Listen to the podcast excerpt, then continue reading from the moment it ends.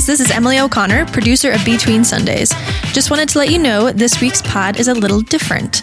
Our usual crew is on vacation, so we're giving you guys the never before listened to practice episode of Between Sundays.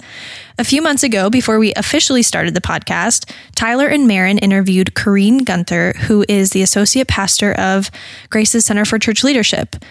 Grace was still in its origin series at the time, and Corinne gave a message on the Tower of Babel. So, Tyler and Maron talked with Corinne about identity, reconciliation, and empathy across cultures. It was a great conversation, and we want to share it with you. So, enjoy this special episode of Between Sundays, and we'll be back to our regular shows next week. Thanks for listening. So, I want to introduce to you uh, Corinne Gunter. Um, welcome, Corinne. Thanks. This is exciting. Yeah, we are just um, so glad that you're here um, to talk about identity and um, get some response from this past weekend uh, where you talked about the Tower of Babel and um, God's pursuit of his people and, and us and his calling for us. And so, um, really glad that you're here. But I'd love for you to share a little bit about who you are and uh, just so the listeners might get to know you a little bit better. Okay, that sounds great. So I have been uh, on staff at Grace for, gosh, I think 16 years. Um, I kind of talk about my world in um, in phases. So my first career was in market research and advertising and strategic planning and doing all that kind of thing. And then um, just really had the sense that God was um, asking me to kind of stop helping companies sell things um, it was all about how do I help companies figure out who their customers are, figure out how to talk to them, mm. figure out how to communicate to them so that they could sell things. And they were selling really good things. I mean, mm-hmm. it was mm-hmm. good stuff.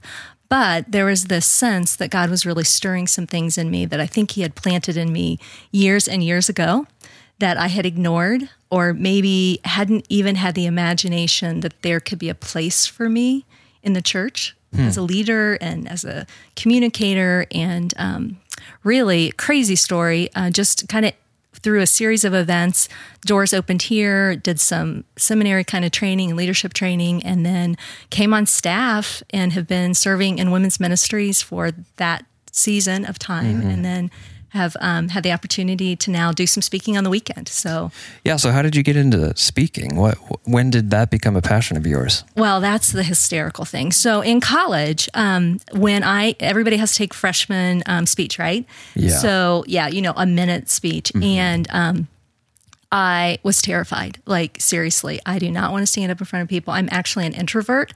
So, the idea that I have to uh, talk to people is terrifying. Is terrifying, especially if it's in like a social setting. So anyway, um, so the, it's kind of funny that that's what I get to do now. But for me, I, it really is clear that it's just a larger conversation. And so the way that I do it in my head, I just think, oh, there just happens to be a couple thousand people mm-hmm. that I'm talking to. Yeah. And that seems easier yeah. than like, oh my, oh my, gosh, I'm in this big auditorium and I'm the person in the middle. And because that would be freaky to me. So, I totally um, relate to that. So believe it or not, I, I just think I'm having a conversation when I'm Really? teaching. That's why it seems so effortless. Like I was at our Fishers campus and watching the the video, and it just seems so natural. Like you are just because I've been not. in meetings with you too, where we are just a couple of ladies gathered around the room, and yeah. the the way that your sermon was presented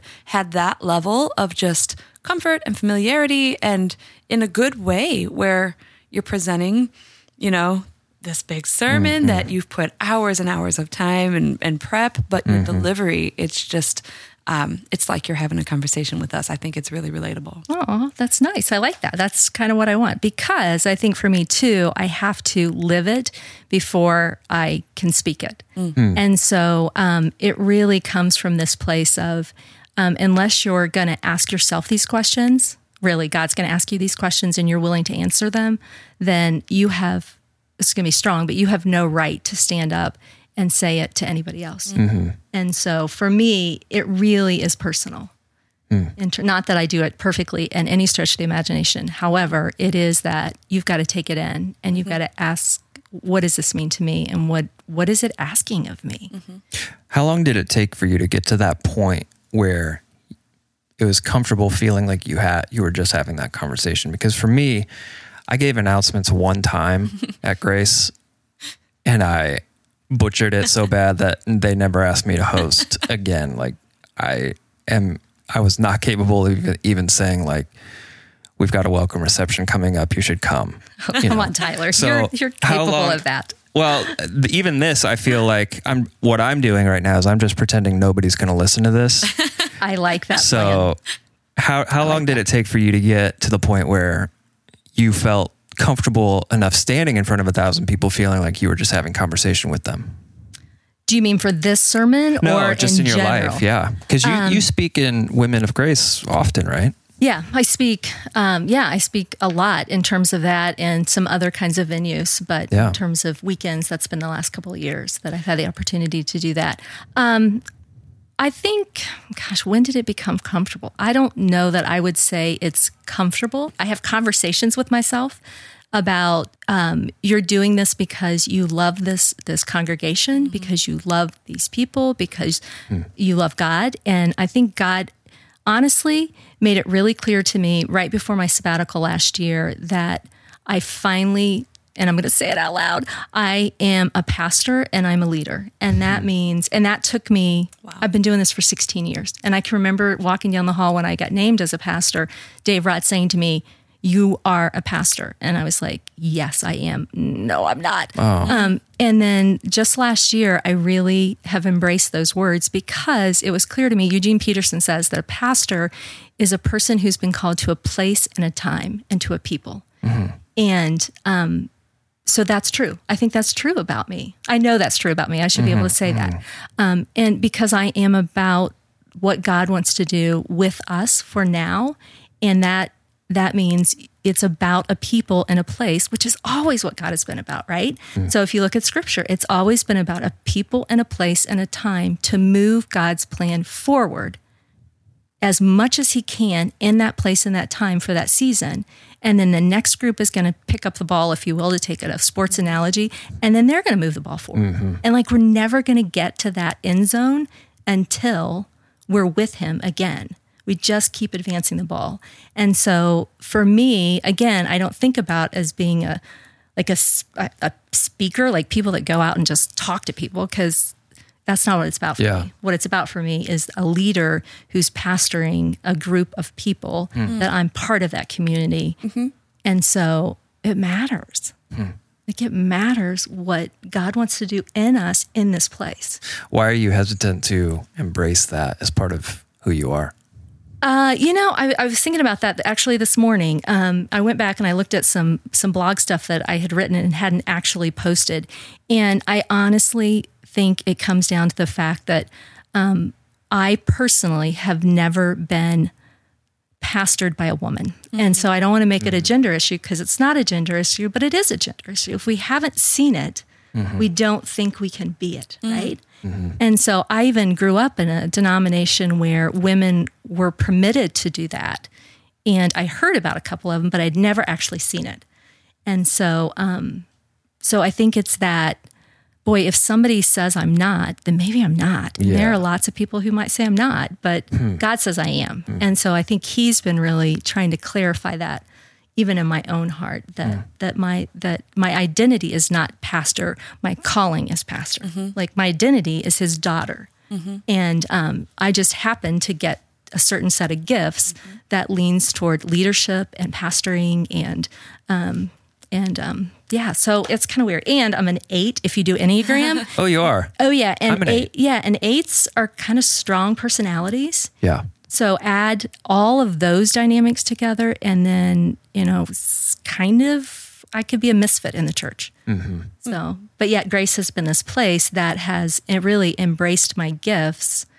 Really, the whole time I've been here, we've had some some movement in that, but that, mm-hmm. but it's in a place where I think that women have been heard. Mm-hmm. Um, so I don't know. That's kind of a long answer to a really short. Question. As an eight, I feel like if somebody said, or if, if I thought that somebody didn't think I was a pastor, I would prove to them that I am a pastor. Well, that's why I work really hard and I spend a lot of hours, probably a lot longer than a lot of, uh, no, I'm not, this is not about other people, but I spend so much time because I have to tell myself that's enough. Mm. Like Yeah. there will always be information you haven't gathered. There will mm-hmm. always be more you could say. Mm-hmm. Yeah. And I was even quickly listening to part of it um, and realized, oh, that was really bad grammar. Like, really? Oh, and then. I have to let that go. Like, oh, that should have been is, not are. Mm. so there, I mean, Yeah. like I'm Yeah. hard on myself, but You're probably your worst critic. maybe, yes, Yeah. probably. Well, I don't know Aren't the we all? emails you get, but yeah. probably are. Yeah. Yeah. Yeah, It probably I, is. I, I would dare say everyone Yeah. Yeah. in this room is their own worst critic. Yeah. Yeah. Yeah, which is a, not necessarily a bad thing because we do, this is a huge responsibility. Mm-hmm. But I don't know that God is as worried about my grammar as he is about my, my theology and my content and what I'm offering to the body. Mm-hmm. So I have to let go some of that stuff. You are in every way functioning as a pastor. I like that you mm-hmm. made that distinction. Um, you are a child of God. You have a certain set of gifts that He gave you. And with those gifts, you function in a pastoral manner. Um, and that that goes beyond delivering sermons. That goes to shepherding his people. You've done that in women's ministry for years. You're still doing that. Um, I get to see that when I get to meet with you in different um, aspects of what you do. Your heart and your concern is for the people and for this people, mm-hmm. Grace Church, for this time. Oh, thank you. That's that's sweet. Thanks. See, aren't you Appreciate glad that. Maron is super thoughtful? She's Wow. Six. So I just want everyone to love each other. yeah. That's good. Keep talking. No, no, that's good. Well, okay, so let's get into some of the things you did say this past weekend. Let's Okay. talk about the big idea of what you were saying. I have a really hard time. We do everything by big idea. I have so many big ideas that I'm always narrowing and narrowing and narrowing. So, um, I would be curious to know what you thought the big idea was because Sure. it was kind of broad, So you talked about the Tower of Babel, right? and I f- took away that God is always pursuing me. This is like not totally not a big idea. Like you couldn't tweet this, what I'm about to say, but Right. God is always pursuing me, even in my efforts to like pursue my own things. But when he, when I do that, he thwarts my my efforts. But it's in it's out of grace that he's doing that.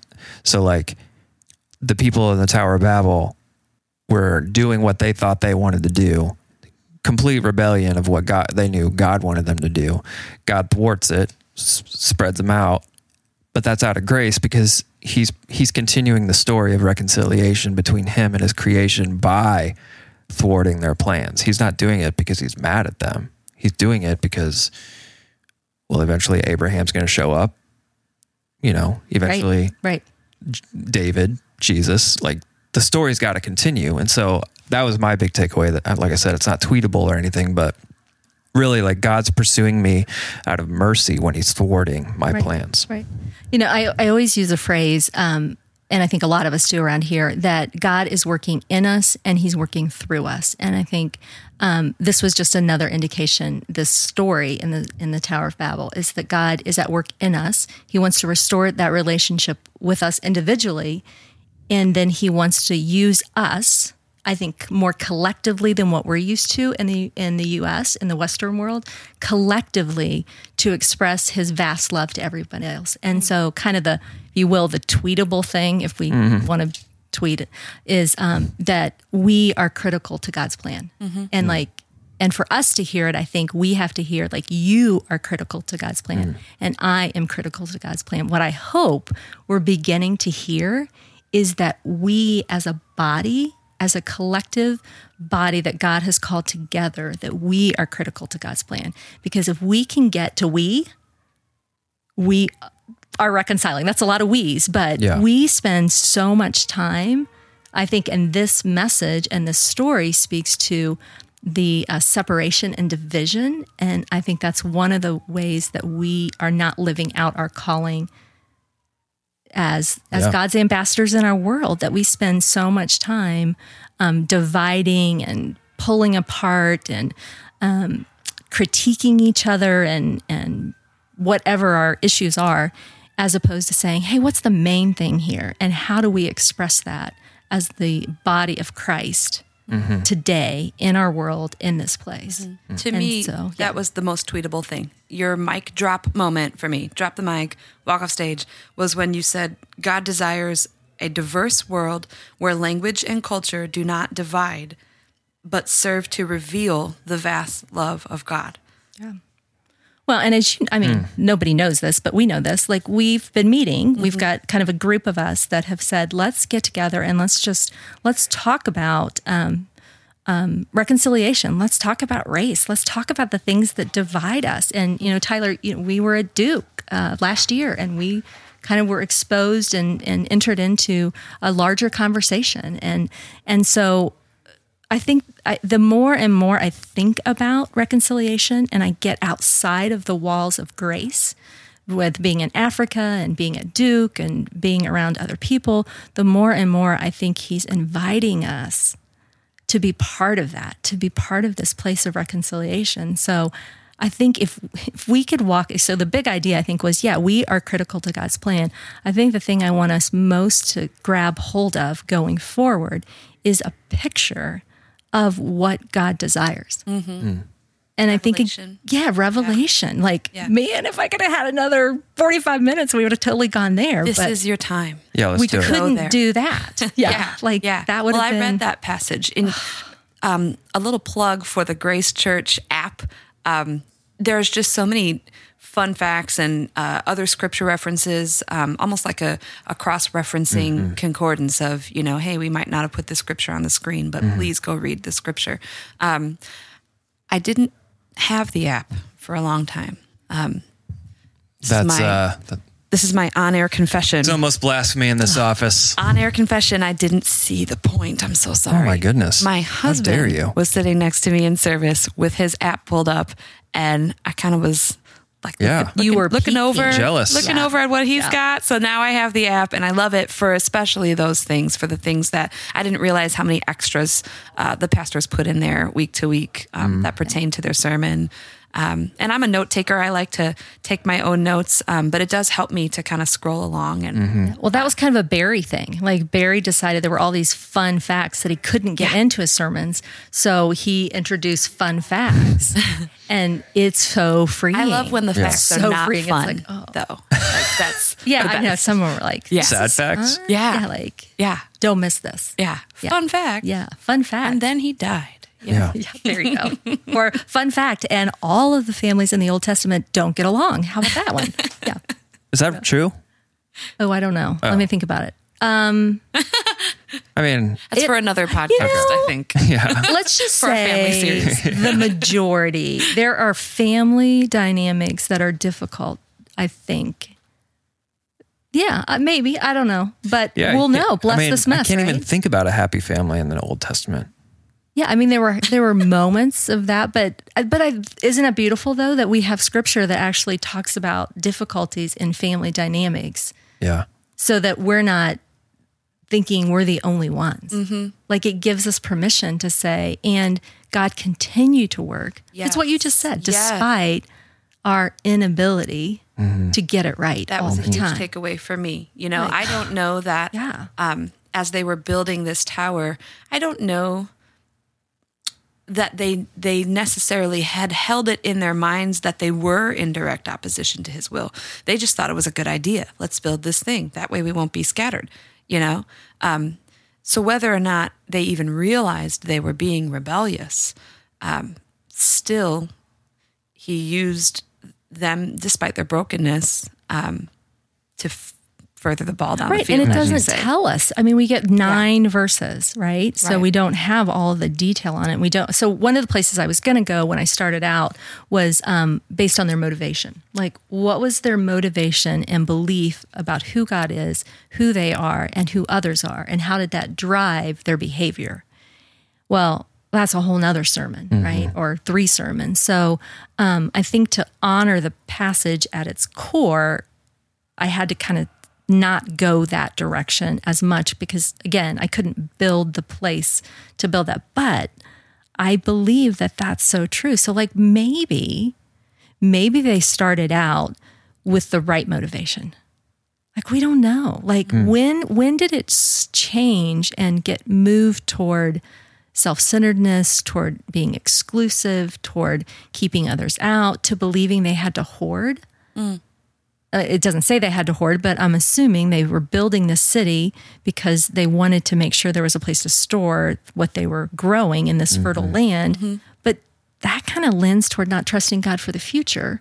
Sure. I mean, so there were all these places that I kept like going to thinking, wow, like where do I do that? Like mm-hmm. in what ways do I, you know, there's this, have you heard of the myth of scarcity? Mm-hmm. So the myth of scarcity is there's not enough for everyone. Mm. And if there's not enough for everyone, then I've got to grab hold and hold onto mine, which has to do with power. Mm. Yeah. And so then if I hold the power and I can I can um, grab hold and store up because I can build the place to store it up, then then I'm going to have enough for myself. Mm. But then I don't even think about you, nor do I think about the fact that God already said there's enough for everybody. Yeah. And so did they stop going because of that myth of scarcity? Did they stop going because they stopped trusting God? Did they stop going because maybe there was a year where the the grain wasn't so so um, abundant? Mm-hmm, mm-hmm. Yeah, like I don't know why they stopped. But I think I read too somewhere where it may have taken like over 30 years for them to build this. You know, like Oh we my read it nine verses Oh, like, sure. okay, so that was quick. But no, Yeah. like over the court, like a generation, how much gets ingrained in us? Mm-hmm. Well, I looked up the word ziggurat Yeah. um, that you shared because it reminded me of minaret, and I wanted to see if there was a connection. Um, it turns out there is um, minarets, um, as we know in um, Arabic archaeology. Um, it's a descendant of the ziggurat, um, a tower, a gateway to the heavens. Um, for the gods to come down, um, the gateway between heaven and earth. And the ziggurat, I mean, just Google the thing. Huge. It's almost like a pyramid. There's like a video of it. Did you see like the um there was a group of people touring one that exists in the Middle Yes. East right now. Yeah. Like it was this it was spiral? Yeah, it was Yeah. so cool. I was like, "Oh my gosh, this is great. Let's just play that." And I had to be like, "Yeah, we probably can't get away with that. I got a 30-minute video we're going to watch today. Just sit down." Perfect. Yeah, but I mean that would make sense with Yeah. the timeline. A lot of Yeah. times that's the kind of thing that blows me away is we do read this from chapter to chapter and it takes about, Mm-hmm. you know, a minute and a half. Um, and in that we lose some of the context of time, just the Right, passing of right. time. Wow. How ticked would you be if you spent 30 years doing something? Oh my my. Mm-mm, no. 30 and seconds. at the end of it, 30 God seconds. said, Yeah. That's the exact opposite of the thing I wanted you to do. Yeah. Now you're scattered. Do you remember having like your tower of blocks kicked over by like an obnoxious Yeah. sibling or a rowdy classmate? Like If my sibling waited 30 years for me to build a tower of blocks or whatever and then kicked it over, I can't, like, I'm 34 years old. That's my entire life. Yeah. Mm. How ticked would you be? Well, and why do we assume that there weren't any warnings along Yeah. the way? Like seriously, like do you really geez. think he just kind of like stood back and he kept thinking, "Okay, I'm going to let you get this almost to the top and Yeah. then I'm going to take it down." No, I'm thinking God consistently they're just too blind redirects us in ways to mm. go, "Okay, like you can keep going, but this is I mean, you can keep, you can keep." And then I wonder too how much of that group speak stuff happens. Hmm. Like if I have if I have this idea and somebody keeps agreeing with me, like we're speaking the same language, we keep encouraging each other to do the wrong thing. So like that's kind of what happened throughout the whole story, right? And mm-hmm. and Genesis, like no one was standing up saying, "Hey, don't do that." I mean, Noah Right. was. I mean, there were some instances of that, but mm-hmm. like I I I think I go these funny places in my mind. Like, what about if Adam or Eve, either one, would have stood up and said, "No, mm. we're not going to do this." Like that could have happened. Like with the power of one person mm-hmm. saying no or yes, let's do that. Like it could shift. So was anybody doing that of the people that were building this tower? And if they weren't, why not? And why not? Because Probably what were they believe? Yeah, fear. Yeah, how much was fear, insecurity? Um, yeah, like what what was that about? Yeah, when I Comfort? read, you know, they they they shared one language. All, all these different things that I I try to question. Okay, well, where where am I at in this story, or what is the Lord saying to me? Um, monoculture. You know, they they were all of the same type. They spoke the same language, and God did not like that. He wanted them to scatter. Where am I afraid to scatter? Where am I settling in a place where I'm comfortable and everybody around me speaks my language and is just like me? Okay, Lord, I'm listening. I'm listening. Where do you know? think that is for you? Where do I think that is? Haha, it's here at Grace Church. Oh, wow. I just bought a house okay. a year ago. Um, and I had lived in that house for only a few months uh, when the call to come to Grace came my way. And that was a very difficult thing for me to let go of my piece of security. So you had to move. I had to scatter. Um, and what you said earlier about being here for this time, for this people, that just resonates and resonates in my heart. Um, my husband and I, we've been married for 15 years. In that 15 years, um, we always knew that we were called to ministry in whatever capacity that may mean. We always knew we were called to ministry. So we lived on the north side of Chicago for a long time, and 10 years of our marriage, we lived on the north side. And we decided we won't move until we feel the Lord directing us to a specific place. 10 years into our marriage, when that happened, okay, Lord, it was really scary, but we moved to that specific place. We lived in that specific place for a couple more years, five years or so. Um, and we we reached this point in our life where we just we wanted security or we didn't want to live in the city anymore my kid was getting close to high school you know so we just started making some decisions that were practical um, but this was the first and only time that we made a move without having another church in mind or, or anything like that. We did the church shopping thing as we didn't know the area very well. It wasn't that we were called from Chicago to Munster, Indiana. There was no specific call. We just did it because we wanted to. And a couple months later, I'm living in Indianapolis. So I look back on that and I think like, man, maybe I should have just waited for your call because it was coming. It was coming, you know? Um, I don't know. So this, Did you sell your house?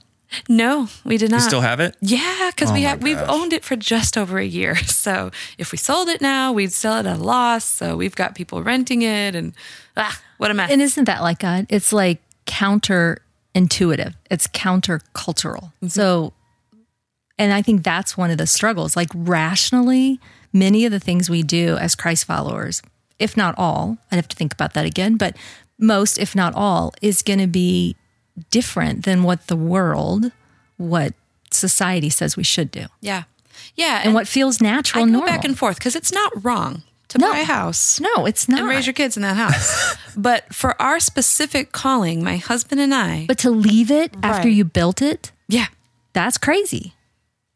Who does that? who does that? Well, that's what I said. Yeah. when my husband's saying, you know, maybe you should take this job. And I said, that's crazy. Yeah. We just bought a house, Hmm. you know? Um, but again, God, But we are glad you're here. I'm glad I'm, I'm here. glad you came. I'm glad I'm here because now I'm doing a podcast. yeah, seriously. Now you can't leave. Yeah. You've got one practice episode under your belt. Can't go anywhere now. Um, Another thing that stood out to me in your sermon was um, the idea of God saving them from themselves.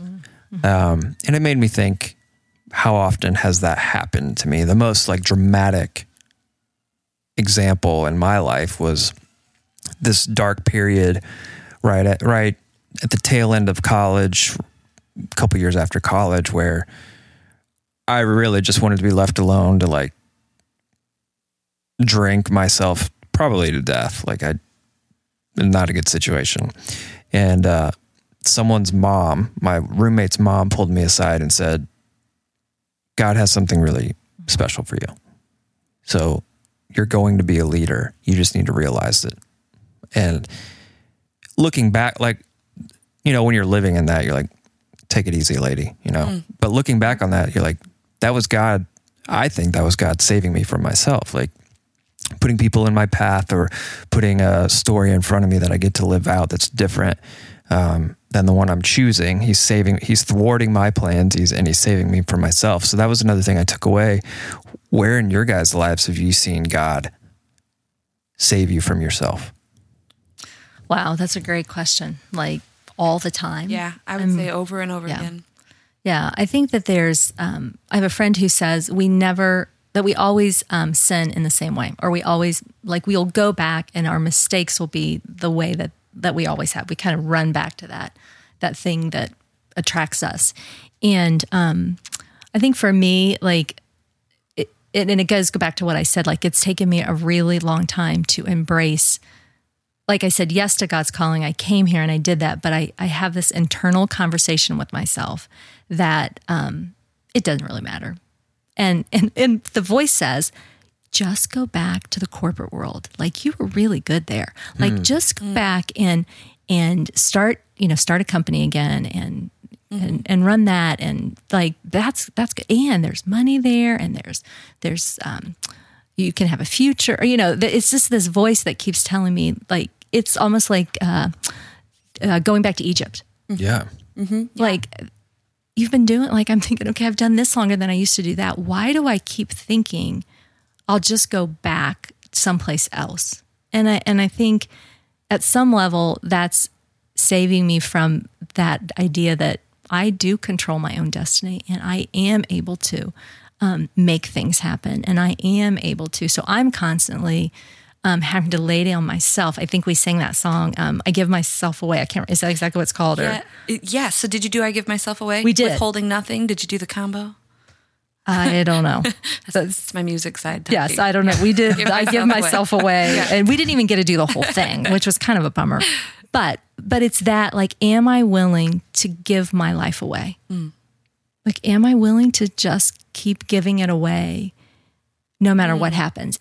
Which you know, and then my mind goes to, well, what did Christ do, and what did so many of the um, the first followers do? Like, I think one of the things we miss is that and it's pretty clear in scripture there's going to be suffering. And then i don't i mean i'm a, i'm a white american woman living in a uh, affluent um, county one mm. of the supposed best to live in.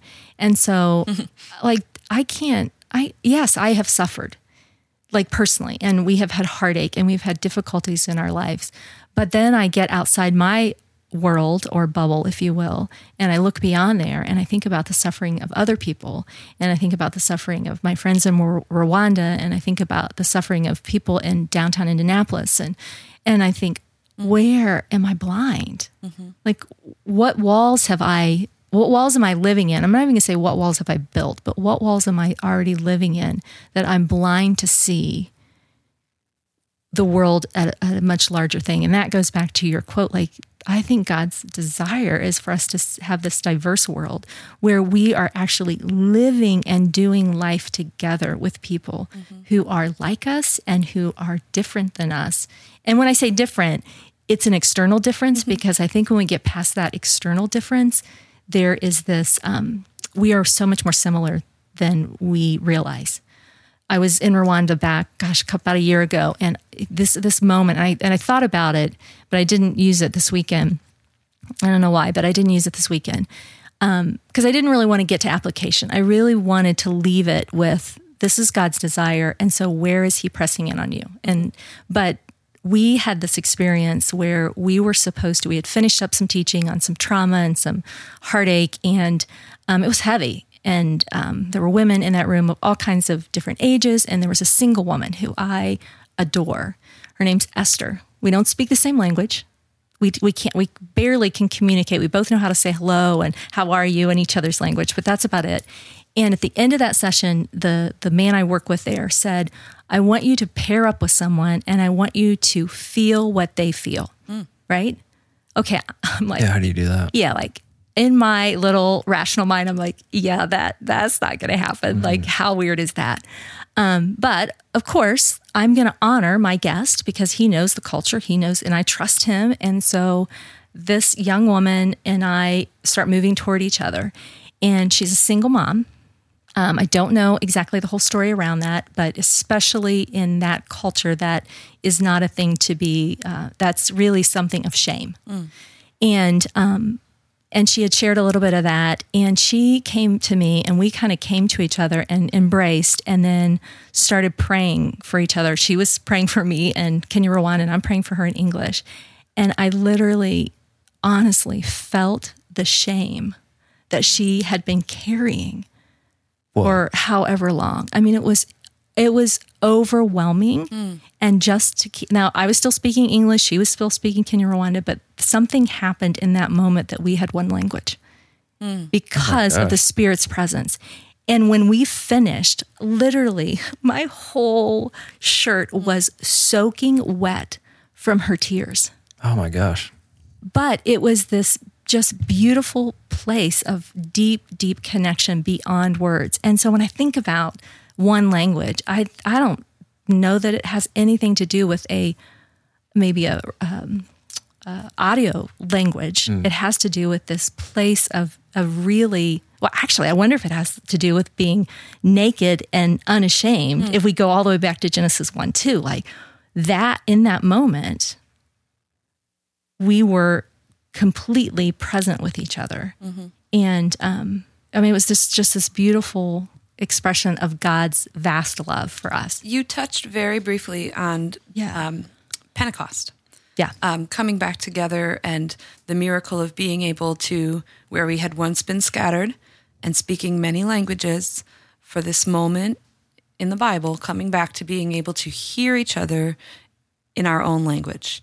Um, what you're describing with this woman and feeling her shame sounds like a moment of Pentecost for me, where the Holy Spirit is the conduit, making you able to communicate uh, things that go beyond mere language, things that are much deeper than that.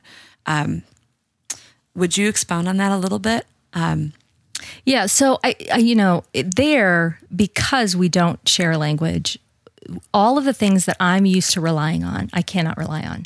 So the first time I taught there, um, it was like 30 minutes, which really means about 15 minutes because there's 50, you know, it takes about the same amount of time to translate. So it's about a 15 minute thing. And because I'm talking, they're looking at me, they have no idea what I'm saying. And then the translator talks, there's this delayed reaction, right? And and I realize I can't I can't connect to them because they're they're waiting. There's this weird delay thing. I finish, and um, actually, Mark Williams, the guy who plays the um, the bass, for us, like love Mark Williams. He's there.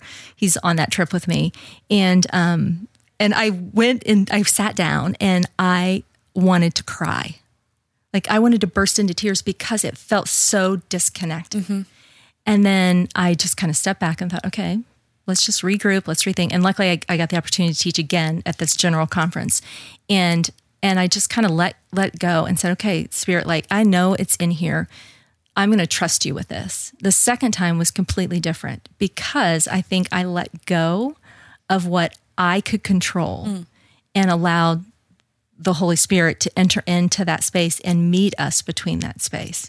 And so, um, and I think that's what we see there. And I think what we can see here when we start um, getting, leaning in, like getting closer, because I have to pay a lot of attention to the other person. So even when we're not sharing the same language, if someone is speaking to me that speaks a completely different language, whether it's really a different language or just not a language that I get, like a different background. If I really listen and I look at you and I look at your eyes, I look at the way you hold yourself, I look at your in, uh, your inflection and your mm-hmm. tone, and I really, really listen, and I ask questions, I can hear you.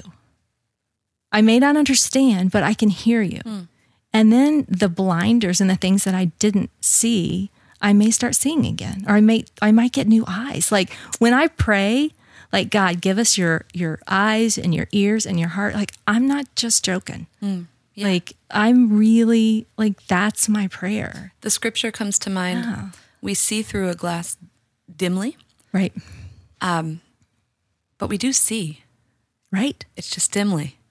It, it might be harder to see, but we do see. Yeah, there's somebody told me about uh, even scripture. I think it's true about this topic as well. Like a prism, if you keep turning it, like the, when the light shines in, every time you just adjust it a little bit, you'll see a little bit more and you'll see a little bit more. Mm. So I imagine that's what our spiritual journey is. Like we'll never completely see here. But if we just keep holding it and we just keep kind of turning it and looking and looking and looking and asking God to give us his eyes and his ears and his heart, like he'll do that. Yeah. And and it will be beautiful and it will be really heart wrenching because when I can put myself beside someone close enough to feel what they feel, like it wasn't just that young woman crying on my shoulder.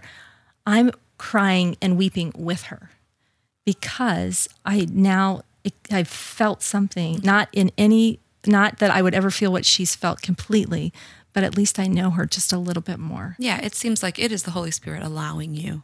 Um, Yeah, it a has to be. It has to be. Yeah. So that Yeah. you can have fellowship with somebody who does not speak your language. Right. Do you think that's possible? Oh, sorry. No, go Do you think that's possible in America? Can we just talk about that awkwardness real quick? What? of what she's talking about. So, I lived in Chicago. My landlord um, was a wonderful Polish lady, um, spoke little to no English at all, but she was super nice. Like, I couldn't have asked for a better landlord. But when we first moved there, we lived on the upper floor and she lived right below us. My husband heard me engaging, I guess you, if you can call it that, uh, in a broken conversation with her since there was a language barrier. Oh, no. And I come up the back stairs and my husband says, Maron, she's Polish, not deaf. oh, were you just like screaming at her? Oh my goodness. I'm like, I'm louder. That's hysterical. when is rent due? And Rent. isn't that what happens? we just start talking louder because you can't hear Yeah. me. And Right, it's like, okay, right. that just is the exact opposite that you need to do. Like, what happens if you just bring it down a little bit and you start receiving Yeah. a little bit more? But yeah, we totally did that I with was the very, very mindful from that moment Stare- on to just not yell and to listen. And like you said, to look at her gestures, um, to point to things as we talked about, you know, just things around the apartment building that she needed our help fixing or, you know, all those things, just gestures, um, things that are universal. Yeah. And what happens when we just are willing to even ask a question, like step towards someone who's different than we are? Like I was in um, Selma, Alabama last year. I crazy story, but I got past this. Um, there was a hurricane coming, couldn't find a hotel, so I had to get off my the direction I was headed. Ended up saying I wasn't far from Selma, which I've always wanted to go to, and um, went down to kind of the memorial for what had happened with Bloody Sunday, I think is what it's called and had this encounter with this um, this black man pastor ending up from Huntsville, and then and it began by a simple question. We're both standing there, no reason to talk to each other, and he initiates toward me, "Hey, do you think we're any better off today than we were then?" Hmm. which entered into this whole conversation on what he was experiencing, what I was experiencing. He was able to share some of his story. He was a veteran, but he was dressed in just regular clothes because he was down there to do a, a funeral for someone.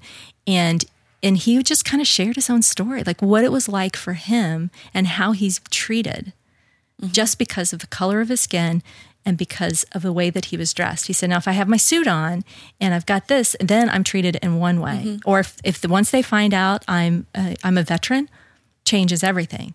But as a black man, I enter into the situation and people make all of these assumptions about me. Now, had you been having conversation with him that led to that point where he felt like he could ask you such a powerful question?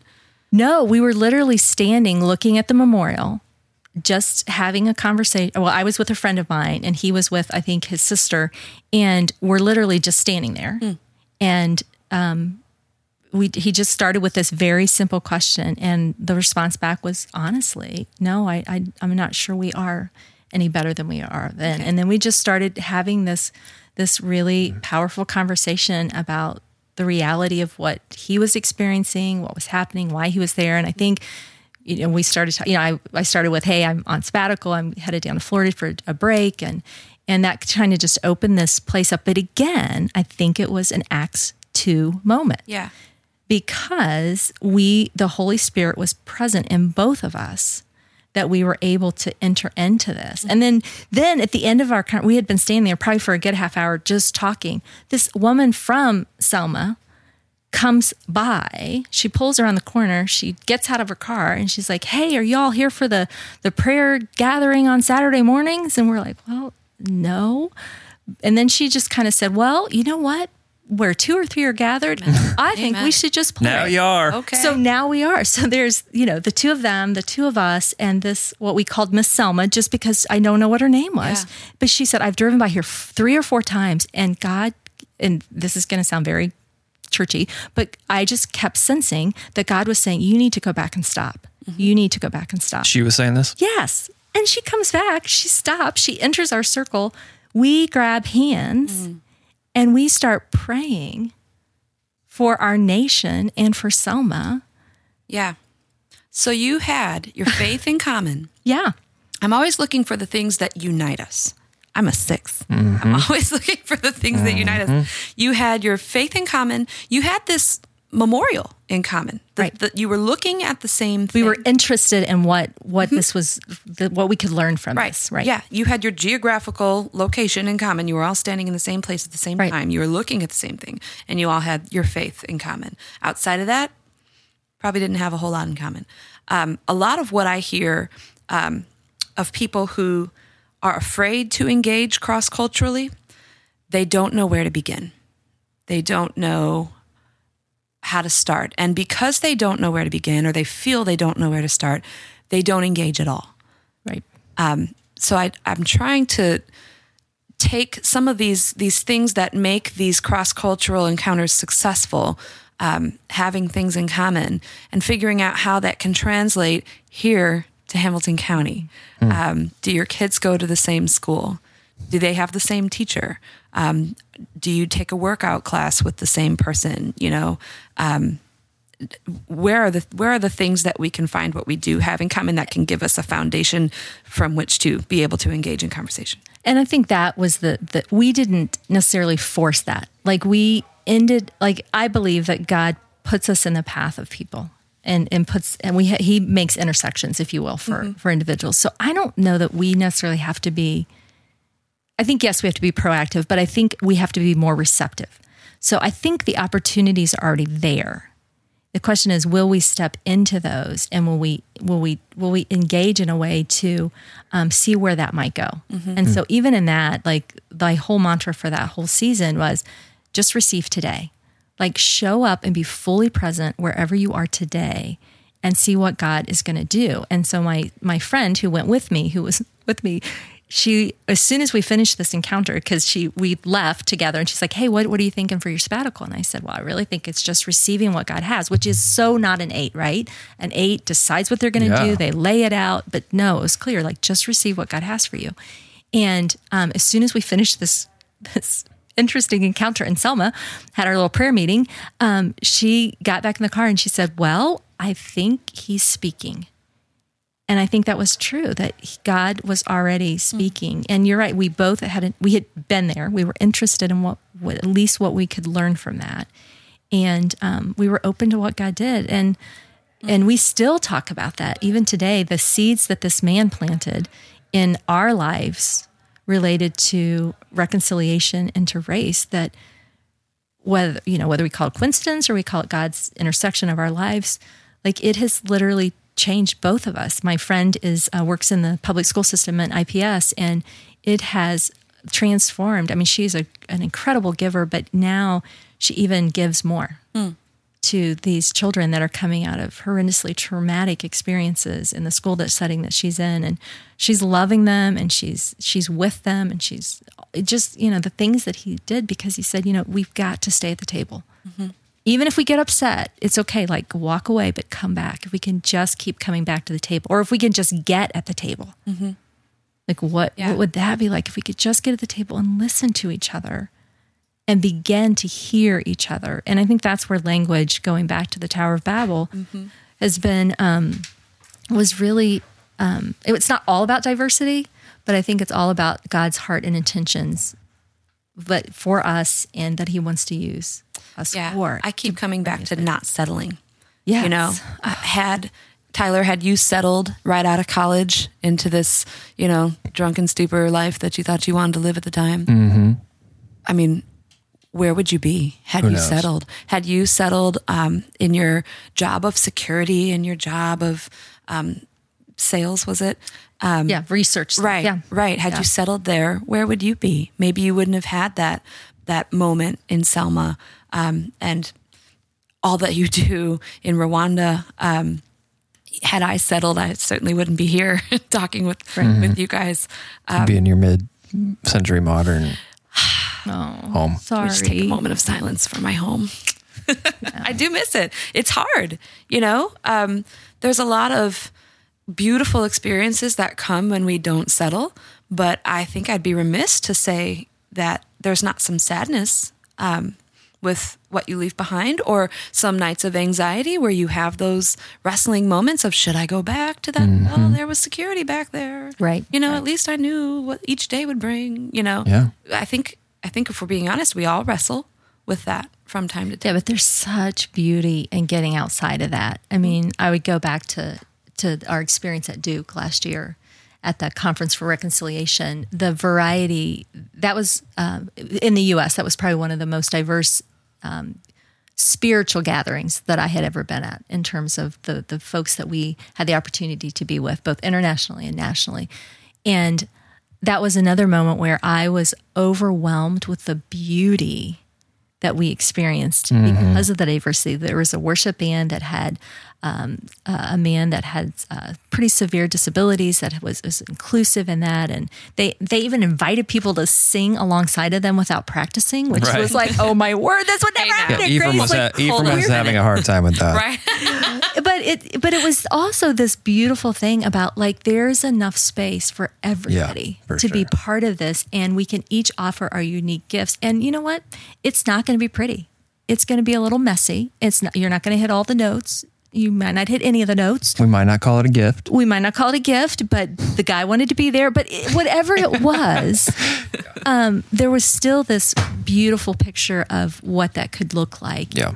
to be a diverse group, not only in terms of denomination, in terms of race, in terms of background, and to- across the the board. That there was a point at that by the end of that week, um, I just had to get away because I was both um, I was so uh, excited because I had seen something I had not seen before, but I was also overwhelmed with sadness because I had not seen that in the churches that I had been part of Yeah. Holy cow. and not just because of the worship, but because of, of the speakers that we had. Um, we had different nationalities. There were females that were speaking the word. I mean, there were. It was just this beautiful. It was what we talked about. That God desi- des- desires a diverse community because it expresses His vast love for us, and it's expansive, not exclusive. Do you think so? At the beginning of this episode, you you were talking about your identity and how, um, you know, speaking is part of what you do, but you're a child of God, and that is who you are. That is your identity. Do you think that that knowledge or that awareness is essential? Like, do we have to know that in order to truly be experiencing those Pentecost moments? Because I feel like the reason one of the reasons you and that guy on the on the bridge or at the memorial could have that moment. And he said and it's different when people look at me as a soldier as a black man. Like those are two identities they're they're attaching to me. Mm-hmm. I'm a child of god you're a child of god. We can have this moment together where we're praying for our country. Do you feel like it's essential for people to know what their identity is before reconciliation can even happen or otherwise you're just like if he if he just saw himself as a soldier where you see yourself as a speaker are can you really listen and hear each other So I think it's I think it's unto what. So if we believe revelation, if we believe that the the ultimate um, what God desires is this this diverse, beautiful picture that John gives us through his vision in the book of Revelation, then we are moving toward a common purpose. So I think people can can get excited about that And that can drive them to meet God. Yeah. I also think we can meet God and that can drive us to that picture. So I think that's one of the places the church the church, not us, but the church in general can get fussy at each other. Like are we a social justice church or are we um, a Bible-based evangelical church? Like Oh we have to be one or the other. And the gospel is both, Both and. and, yeah. And so does it matter if we draw people in because they're fired up about the things that we're fired up about and they want to help build a house. That's awesome. Come, let's build a house. And in the response, you're going to find out the reason we're building this house is because we believe that God believes that we all should have the ability to live in a safe environment and be protected, you know, whatever our reasons are. And then they meet Jesus through the process. Or we have people that are all about scripture. Well, scripture ought to drive us to being social justice oriented, right? So it's this intersection of life and faith. So instead of us um, debating either or, what does it look to be about both and? And I think that's why I love grace so much because you know what? We could disagree on some of these things, not the main thing, but we could disagree on some of these things, but we could be together in this. So, and we, I think we agree, we all agree that, and that's who Jesus was. Like he was about these things. So let's be like him and let's be unto his desire to reconcile all things, to make all things new, mm-hmm. which really is making all things the way he originally intended. So you can start Genesis 1 and 2 and work toward that. You can start in Revelation and work toward that. Mm-hmm. But if we're not working toward that and we don't see that as the picture, then then what's the point? Yeah. You know, we got to, I, you know, the guy down at one of the guys at Duke said, we got to read our story backwards. Unto what are we reconciling? And we're called to be reconcilers. Yeah. You I, got uh, some over there? Well, I got a couple of things over here. I, I wanted to go back to Revelation um, because it's a beautiful picture. Um, there are people standing around the throne. Um, they're all clothed in white. Um, a crowd too great to count from every nation and tribe and people and language standing in front of the throne and before the Lamb. They were clothed in white robes. Uh, they held palm branches in their hands and they were shouting with a great roar Salvation comes from our God who sits on the throne and from the Lamb. Um, and then one of the 24 elders that was also gathered there in this passage, um, it's John who's writing this. He says to John, Sir, you are the one who knows. I love that. I don't know who they are. You know who they are. Who, who are they? And then he tells them, These are the ones who died in the great tribulation. They have washed their robes in the blood of the Lamb and made them white. Like, uh oh, the story's beautiful. Look at this multicultural, gorgeous ethnic gathering. But you get to this root of persecution. Um, oh, these are the ones that died in the Great Tribulation. Um, again, when I try to think about the things that bring us together, um, we talked recently in one of the sermons about um, the persecuted church, um, how God's people come together in adverse circumstances. Um, the things that divide kind of fade away when your life is on the line, um, when you're really, truly giving it all you have. Um, that great multitude, as described here in Revelation, they are of that kind, you know, where they had their their persecution in common. Yeah. And if you keep reading that, it talks about, I think it talks about him making all things new, no more mm-hmm. tears. I mean, he yes, he'll dry this- the tears from their picture. eyes. Yeah. And you know, even even what you just said related to the tribulation, that one passage, as opposed to us stepping back and saying, okay, what's the what's the why behind here? Many in the church want to debate what that's going to look like and when that is and when that's not versus okay well Right. the big idea behind here is Christ is coming back and all those who have surrendered their life to Jesus are going to stand together and that community is going to be so diverse and it's going to be this beautiful picture of what God already intentioned. And I'm pretty hmm. confident that none of us are going to have it completely right. But the beauty is going to be because we see Him. And when we see Him, Yeah. what all we can do is bow. And He is setting all things right. So, you know, I think my my call to the church is let's let's link arms. Right. Like let's let's advance the ball together because this is our chance. At least in my generation, Yeah. this is our chance to be the church and to represent Jesus well. Yeah, um, to very, very loosely paraphrase, and I could probably get a lot in trouble for paraphrasing, but we can always edit it out. Um, who are these people? Who is this multitude gathered? These are the people who have been through some stuff.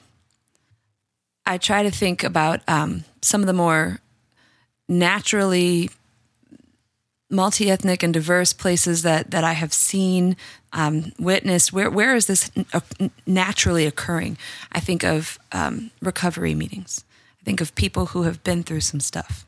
When you've been through some stuff, you come together and these superficial things, um, skin color or, you know, background or, um, they, they fade away because what you have in common is that you've all been through some stuff. I think if we could recognize our own brokenness, like you have shared, and the stuff that you've been through, um, that's a really good place to start. To see us all, you know, to to take us back to the what did you say it was? The uh, ah you just said it. To what end? Or to what to what did you yeah, say to to the to what the end is, Yeah. to that desire, to the end in mind. Yeah. Right. Like what does that look like? To Right. He saved that- us all from our brokenness. We all been through some stuff. And the only reason any of us are still standing is because of him. Um, that that should be enough um, to bridge any any divide. Um, So let's stop building towers of Babel. yeah. Well, uh, yeah, and God is with us, right? So we don't have to build a tower. We don't have to like that's the that's the that's the kingdom that he mm-hmm. came. He came in flesh to be with us. And you know, it's the whole idea that we have to somehow it's a it's all a gift, right? It's all a gift. And and we somehow get it in our minds that we're the ones who have to put together the right package in order to get God to love us. Well, he already loves us. Mm-hmm. He already wants to be in relationship with us. And the more we understand that, the more I think we can freely give away our love. We can freely give away the things that God has given us because we know that He's the one that keeps giving them to us. And there's enough of that. So that's All know, of us. That's knowing your identity. That's knowing, yeah, going, yeah, that was your question like a long time Yeah. ago. You're knowing your, yeah, it's knowing your identity. And it's knowing that you, once you get that, and I don't know that you ever get it, that's a terrible way to say it. As you're getting that mm. in your life and you're journeying toward that, you're able to give that away. Mm-hmm. And I think I see that, I see that especially in my sisters and brothers in Rwanda. Like they're able to forgive in a way that I've never seen before mm. and that only the, the only way that's connected is because they know that God has forgiven them and then they're able to offer that to others and then they're able to reconcile so there's this element of truth there's this element of understanding that and then giving it away and you can't hold on to both you mm-hmm. can't hold on to, to all of it It goes back to your comment about how, how many times has God saved us from ourselves? Yeah. I don't know. Yeah, and and what for? Why does he continuously save us from ourselves? Mm-hmm. You know, to further his kingdom. Right, mm-hmm. because that's how much he cares about us as individuals, and that's how much he cares about us collectively, and that's how much he believes in us. Like, that would have never been my plan. I don't know about you, but if I got to design the world, I probably would have not put it in the hands of all of us. Yeah. And Like- once again, if he's waiting 30 years to let me know, Please don't wait. like Tell I'm to, now. I'm going to have some words. okay. I don't want to do that much damage. Yeah. Stop me now. Stop me. Stop. Well, that's a good note to end on. Um, great conversation, guys. Um, thank you, Corinne, for being here. Thanks, man, for jumping in on this, uh, this episode. And uh, thank you for listening to Between Sundays.